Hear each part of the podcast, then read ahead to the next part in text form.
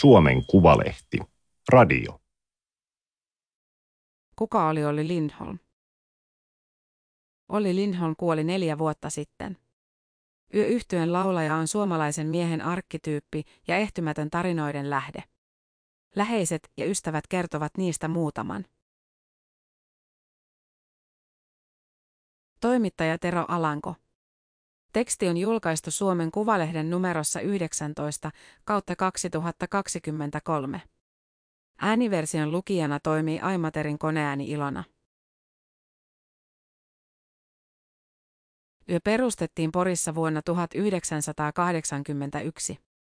Olli Lindholm oli 17-vuotias, Jani Viitanen pari vuotta vanhempi. Olin jo silloin aika hyvä kitaristi. Kuuntelin Genesistä ja Jeessiä. Olihan se vähän kummallista, kun nuoremmat punkkarit kysyivät, että tulenko soittamaan niiden kanssa, Viitanen kertoo. Yhtyö vuokrasi tyhjillään olleen omakotitalon treenikämpäkseen. Siellä soitettiin Jussi Hakulisen tekemiä biisejä, juopoteltiin ja nukuttiin. Kun yön ensimmäinen albumi Variete ilmestyi vuonna 1983, se meni listaykköseksi. Juhannuksena 1985 Hakulinen sai tarpeekseen muiden retkuilusta ja erosi yhtyeestä. Siitä lähtien Lindholmin rooli oli valtava. Kerran Lindholm ihmetteli ääneen, miksi hän hoitaa kaiken. Viitanen vastasi, että kyllä minäkin voin jotain tehdä. Sovittiin, että Viitanen vuokraa auton seuraavan viikonlopun keikoille. Matkaan lähdettiin ravintola rattaan pyörästä. Ensin ravintolan eteen kurvasi yksi vuokra-auto. Pian sen perään toinen. Katsoin Ollia kummissani, että mikä juttu tämä on. Sanoin, että ehkä on sittenkin parempi, että sinä hoidat nämä jutut, Viitanen kertoo. Oli stressasi, joka helvetin jutusta. Siihen se lopulta kuolikin. Viitanen jäi pois yhtyöstä huhtikuussa 2000. Hän laittoi kitaran telineeseen kesken tavastien keikan ja häipyi. Hän oli huomannut istuvansa mieluummin studion tarkkaamossa kuin keikkapussissa. Lindholm raitistui samana keväänä. Viitasen mukaan laulaja muuttui sen jälkeen ihan eri ihmiseksi. Vielä vähän aikaa kaksikko soitteli toisilleen jatkuvasti. Sitten oli sanoi, älä vastaa mulle, jos olet kännissä tai krapulassa. Hän ei halunnut puhua semmoisen ihmisen kanssa. Kunnioitin sitä, vaikka en oikein ymmärtänyt, Viitanen sanoo. Yön maaliskuinen juhlakonsertti Tampereen Nokia Arenalla alkoi yhtyen ensimmäisellä hitillä Likaiset legendat yksi. Myös Viitasen piti soittaa siinä. Vähän ennen esitystä hänet lähetettiin kotiin. Mulla oli nahkahousut ja kaikki, mutta mua vitutti. Olin myös kännissä, mutta kyllä mä sen olisin osannut vetää, Viitanen sanoo. Siinä ei vaan ollut mitään semmoista, mitä bändissä soittamisessa oli aikoinaan. Olli Lindholm vietti lapsuutensa Pomarkussa ja Porissa. Kun hän oli pieni, jonkun piti olla koko ajan kädenmitan päässä. Taaperana Ollilla oli yleensä valjaat, joista joku piti kiinni. Ilman niitä hän olisi kadonnut saman tien, kertoo Lindholmin serkku Outi Kelloniemi. Kelloniemen äiti oli Lindholmin äidin sisko. Perheet viettivät paljon aikaa yhdessä, kun lapset olivat pieniä, joulut, juhannukset, kesälomat. Olli oli myös usein hoidossa tätinsä luona. Alle kouluikäinen Lindholm teki mitä tahansa, kun isommat pojat yllyttivät. Hän joi kuralätäköstä, johon oli pissattu, ja työnsi jäätelötikun takapuolensa. Teini-iässä Lindholm innostui punkista. Kelloniemi näki, kun serkku esiintyi koulun kevätjuhlassa. 15-vuotias Lindholm lauloi Ramonesin Blitzkrieg popin suomeksi, hyvä juttu, munat ja vittu. Rehtori nousi niska punaisena ja kantoi Ollin pois, muistelee Kelloniemi. Vähän myöhemmin Olli opetti mut soittamaan kitaralla Ratsian Lontoon skidien alun. Se tuntui hienolta. Oli Lindholmin peruskoulun päästötodistuksen keskiarvo oli tasan kuusi. Hän opiskeli levyseppähitsaajaksi, mutta halusi esiintyä ja saada huomiota. Kelloniemi piti bänditouhuja ohimenevänä juttuna, yhtenä osana nuoren miehen kasvutarinaa. Olli oli aina jalat vähän irti maasta. Hän innostui asioista nopeasti ja halusi heti toteuttaa suunnitelmansa. Hän uskoi unelmiinsa. Kelloniemi ja Lindholm puhuivat usein puhelimessa Lindholmin kuolemaan asti. He keskustelivat äideistään, sukulaisistaan ja lapsistaan, asioista, joista Lindholm ei voinut puhua muiden kanssa. Olli kertoi aina, miten asiat ovat. Olli äidin mielestä jotain olisi voinut jättää kertomatta. Esimerkiksi alkoholiongelmasta ihmisten ei olisi tarvinnut tietää. Mikko Kangasjärvi voitti 12-vuotiaana harmonikansoiton maailmanmestaruuden. 18-vuotiaana hän oli kesätöissä Suomen värissä maaleja sekoittamassa. Oli haki mut sieltä. Ajettiin Harasoo-studiolle. Se oli kuullut, että osaan soittaa haitaria. Tampereelle muuttanut yhtiö oli äänittämässä Marseillen poika laulua singlen P-puoleksi. Sitä soittaessaan Kangasjärvi huomasi, että kappaleessa oli väärät soinnut. Hän korjasi ne saman tien. Yön rokkijätkät katsoivat, mitä ihmettä poika tekee. Nuorella Kangasjärvellä oli taito tehdä asioita, joita kukaan bändin jäsen ei osannut. 1990-luvulla Lindholm kävi esiintymässä häissä ja hautajaisissa. Kangasjärvi oli usein mukana säästämässä. Yön keikkamatkat taittuivat noihin aikoihin pussilla. Kangasjärvi soitteli haitarilla aikansa kuluksi Vesa-Matti Loirin Eino Leino tulkintoja. Lindholm kuunteli, joi ja itki. Ne olivat hetkiä, jolloin olin ääretön surumielisyys ja maailman tuska tulivat läpi. Tästä surusta kumpusi paljon lauluja ja ideoita niihin, Kangasjärvi kertoo.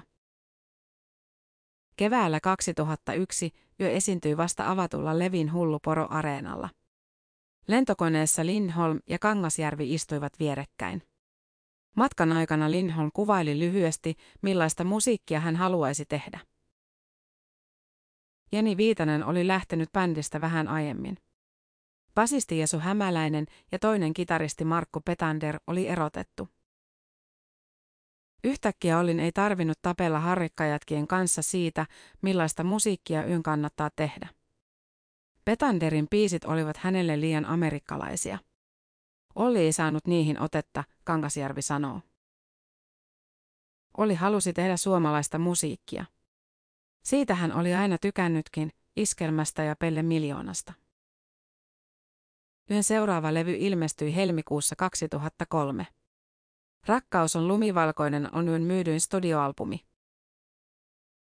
Kangasjärvi toimi yhtyön musiikillisena johtajana Lindholmin kuolemaan asti.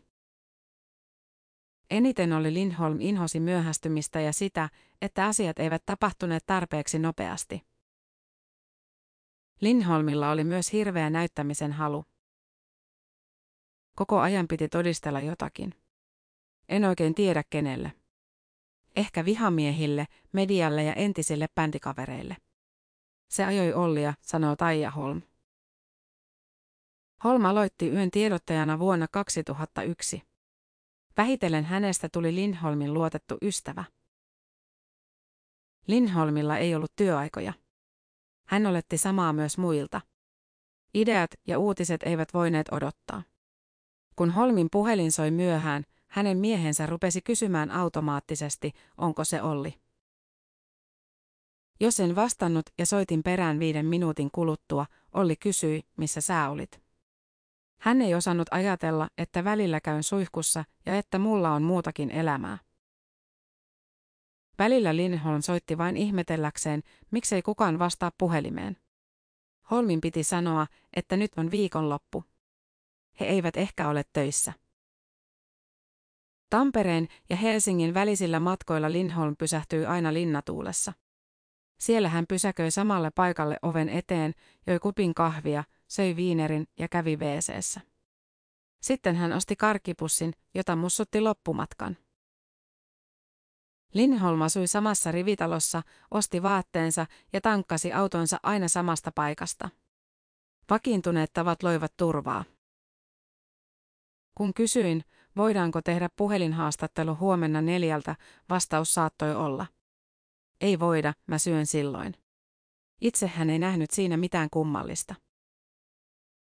Kansanmiesmäisyydestään huolimatta Lindholmille oli tärkeää, miltä hän näyttää julkisuudessa. Lindholm kävi ahkerasti punttisalilla.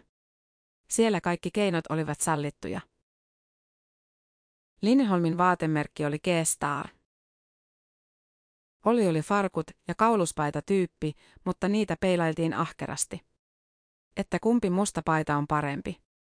Siihen ei todellakaan voinut vastata, että ei niillä ole mitään eroa. Kerran Taija Holm totesi joulun alla, että pitää muistaa tilata joulupukki. Olli Lindholm vastasi, että ei tarvitse. Hän kyllä tulee. Siitä muodostui tapa. Olli kävi myös yön kitaristin Daffy Terävän luona ja jossain muuallakin. Se oli tärkeä osa hänen joulunviettoaan, kertoo Holm. Se oli täydellinen järjestely. Pukki oli taatusti raitis ja täsmällinen. Ja osasi laulaa. Olli Lindholm oli lapsirakas. Jos Nimmarionossa oli pieniä lapsia, homma pysähtyi hetkeksi. Lindholm nosti lapset syliinsä ja jutteli heille. Yötä tärkeämpiä Lindholmin elämässä olivat vain hänen lapsensa Ossi ja Ella. Vuonna 2016 Lindholm erosi vaimostaan sadusta. Oman versionsa mukaan Lindholmista oli tullut sietämätön, koska yön asiat pyörivät koko ajan mielessä. Lindholm oli myös alkanut esiintyä The Voice of Finland ohjelman tähtituomarina. Hän huomasi saavansa naisilta vastakaikua. Elämää oli vielä jäljellä ja komealla laulajalla vientiä. Avioeron jälkeen Lindholm alkoi seurustella avantointisaunalla tapaamansa Eveliinan kanssa.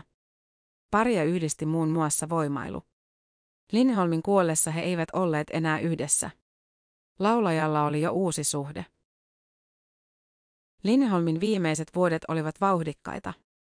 Hän otti ilon irti elämästään. Positiivinen vire vaikutti kaikkeen. Asiat tuntuivat sujuvan. Oli sellaisiakin aikoja, jolloin oli lähinnä paiskoi ovia. Oli Lindholmin viimeinen ryyppyputki keväällä 2000 alkoi omasta syntymäpäivästä ja päättyi siihen, että Lindholm oli aikeessa hypätä alas maantiesillalta. Hänen tuttunsa hälytti Lindholmin vaimon paikalle. Lindholm vietiin suoraan sairaalaan. Hän kävi vuosikaudet AA-kerhossa. Luulen, että Ollen syy lopettamiseen oli sama kuin mulla. Se tajusi, että tähän voi oikeasti kuolla, pohtii Mikko Kangasjärvi. Juhli 2000-luvun platinalevyjä ulkomaanmatkoilla Budapest, Pariisi, Barcelona, Wien, Rooma, Madrid, Praha ja Lissabon. Yleensä mukana olivat myös levyyhtiön pomo Epe Helenius ja ohjelmatoimiston johtaja Jouko Karppanen. Joskus muitakin. Matkoilla Lindholm kiersi Peep-esityksissä ja muut juopottelivat. Budapestissa seurue eksyi väärään paariin. He jäivät niin paljon velkaa, että joutuivat jättämään muun muassa rannekelloja pantiksi. Kun taksi tuli noutamaan suomalaisia, heistä kukaan ei uskaltanut jäädä odottamaan seuraavaa. Jussi Hakulinen tunki itsensä takaluukkuun. Reissujen paras anti oli se, että siellä oli mukana koko ryhmä. Tapahtui mitä tapahtui, se oli hyväksi yhteishengelle. Olli Lindholm pääsi julkisuudessa helpolla. Hän oli suomalaisten silmissä ahkeran ja rehellisen ihmisen perikuva. Laulajatähti, joka oli huonompina aikoina siivonnut ja ajanut taksia. Lindholmilla oli hyvä maine, jota ihmiset eivät halunneet tahrata. Ei hän oli mitään hankaluuksia viljellyt tai riidellyt ihmisten kanssa. Hän ryyppäsi aikansa ja oli erittäin kiinnostunut naisista. Siinä kaikki. Lindholm oli äidin poika ja kunnioitti naisia. Toisaalta hänen suhtautumisensa heitä kohtaan oli hyvin konservatiivinen. Eveliina olisi halunnut lähteä johonkin naisten reissuun.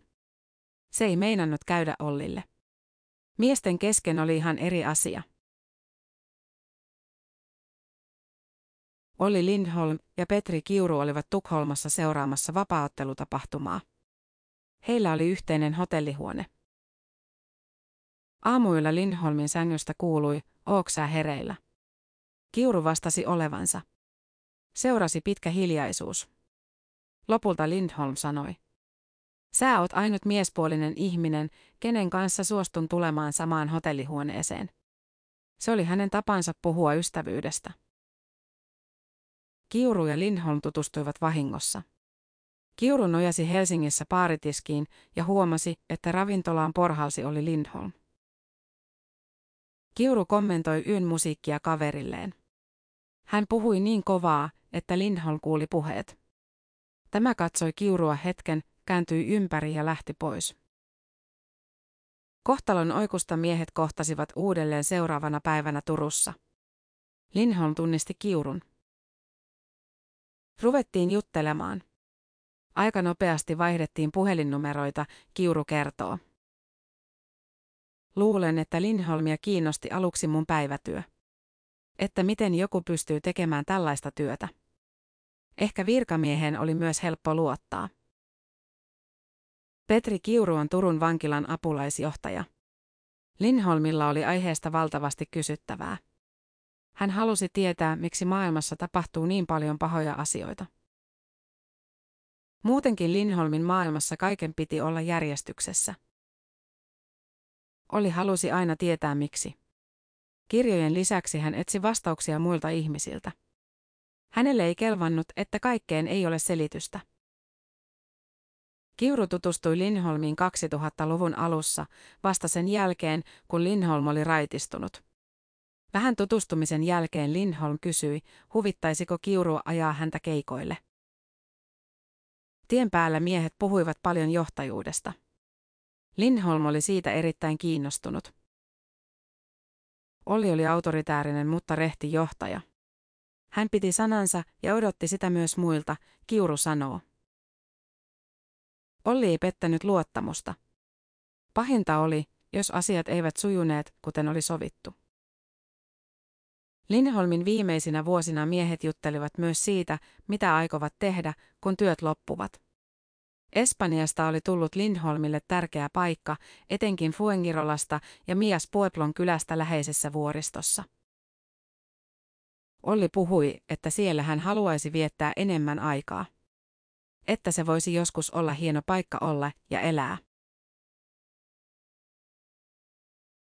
Jääkiekkoilija Karri Kivi siirtyi 1990-luvun alussa Porin ässiin. Siellä hän törmäsi toisenlaiseen mentaliteettiin kuin mihin oli Tampereen Ilveksessä tottunut. Aluksi olin ihmeissäni. Sitten tajusin, että porilaiset on helvetin luotettavia. Ne puhuu suoraan, mutta niiden puheessa on koko ajan pieni kettuilu mukana. Ne vähän kuin testaa muita ihmisiä koko ajan, kivi pohtii. Ja jos niillä menee liian hyvin, niitä rupeaa ahdistamaan. Jäähallilla pyörinyt Olli Lindholm tuli tutuksi jo 1990-luvulla. Kunnolla miehet ystävystyivät 2000-luvun alussa, kun Kivi oli lopettanut pelaamisen ja kävi katsomassa matseja Veikkaa ja lehden analyytikkona. Kivi toimi Essien päävalmentajana muun muassa mestaruuskaudella 2012-2013.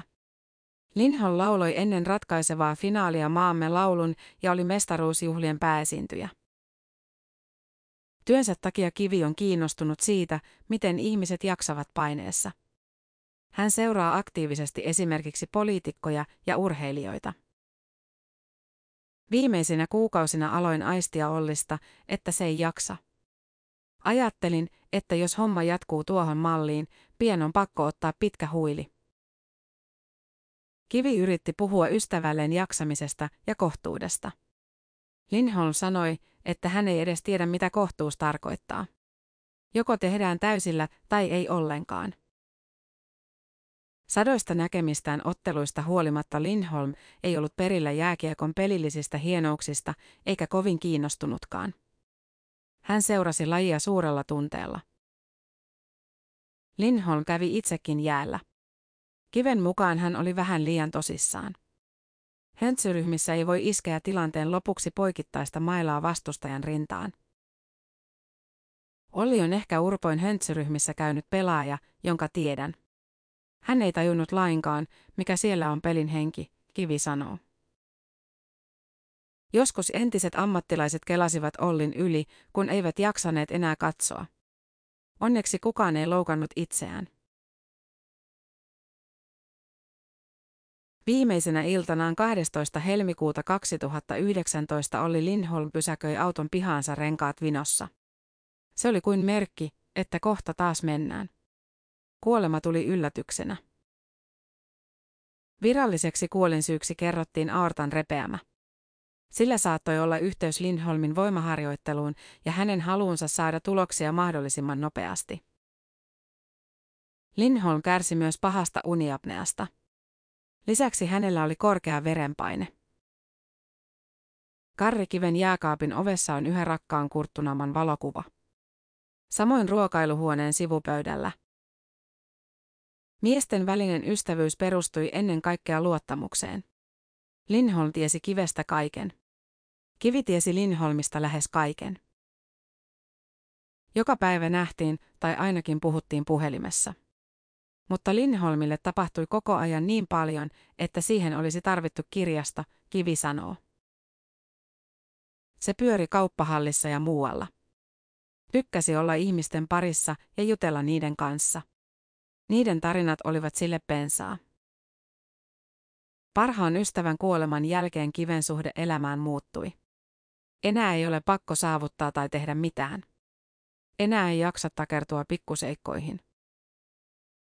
Puhuessaan Lindholmin hautajaisissa Kivi sanoi, että hänestä katosi osa, joka ei tule koskaan takaisin. Kaiken muun voi korvata, mutta ei sellaista ystävyyttä. Olli oli just semmoinen, minkä mielikuvan siitä sai. Se oli levoton ja halusi esiintyä pikkupojasta asti. Se säilyi loppuun saakka. Olli Lindholm haudattiin Pomarkun vanhalla hautausmaalla sijaitsevaan sukuhautaan. Kivi ei ole käynyt siellä hautajaisten jälkeen, vielä. Heidän välilleen ei jäänyt selvittämättömiä asioita. Koko 2000-luvun oli Lindholm oli yön ainoa alkuperäisjäsen. Yhtye toteutti hänen näkemystään. Taloutta koskevat päätökset tehtiin yhdessä niiden kanssa, joilla oli riski ja vastuu. Loppumetreillään Lindholm alkoi pehmentyä. Hän kävi terapiassa ja oivalsi itsestään asioita, joita ei ollut ennen tajunnut. Oli opi jotain uutta siitä, miten persoonallisuudet toimivat keskenään bändissä ja koko elämässä. Hän oppi hiljalleen ajattelemaan objektiivisesti, Mikko Kangasjärvi sanoo. Samaan aikaan Lindholm oli epävarma ja peloissaan siitä, kestääkö yön suosio. Hän mietti tulevaisuutta jatkuvasti. Suunnitelmissa oli muun muassa suuri 40-vuotisjuhlakonsertti Porin kirjurin luodossa. Yhden rumpali Ari Toikka rekisteröi bändin nimen heti Lindholmin kuoleman jälkeen.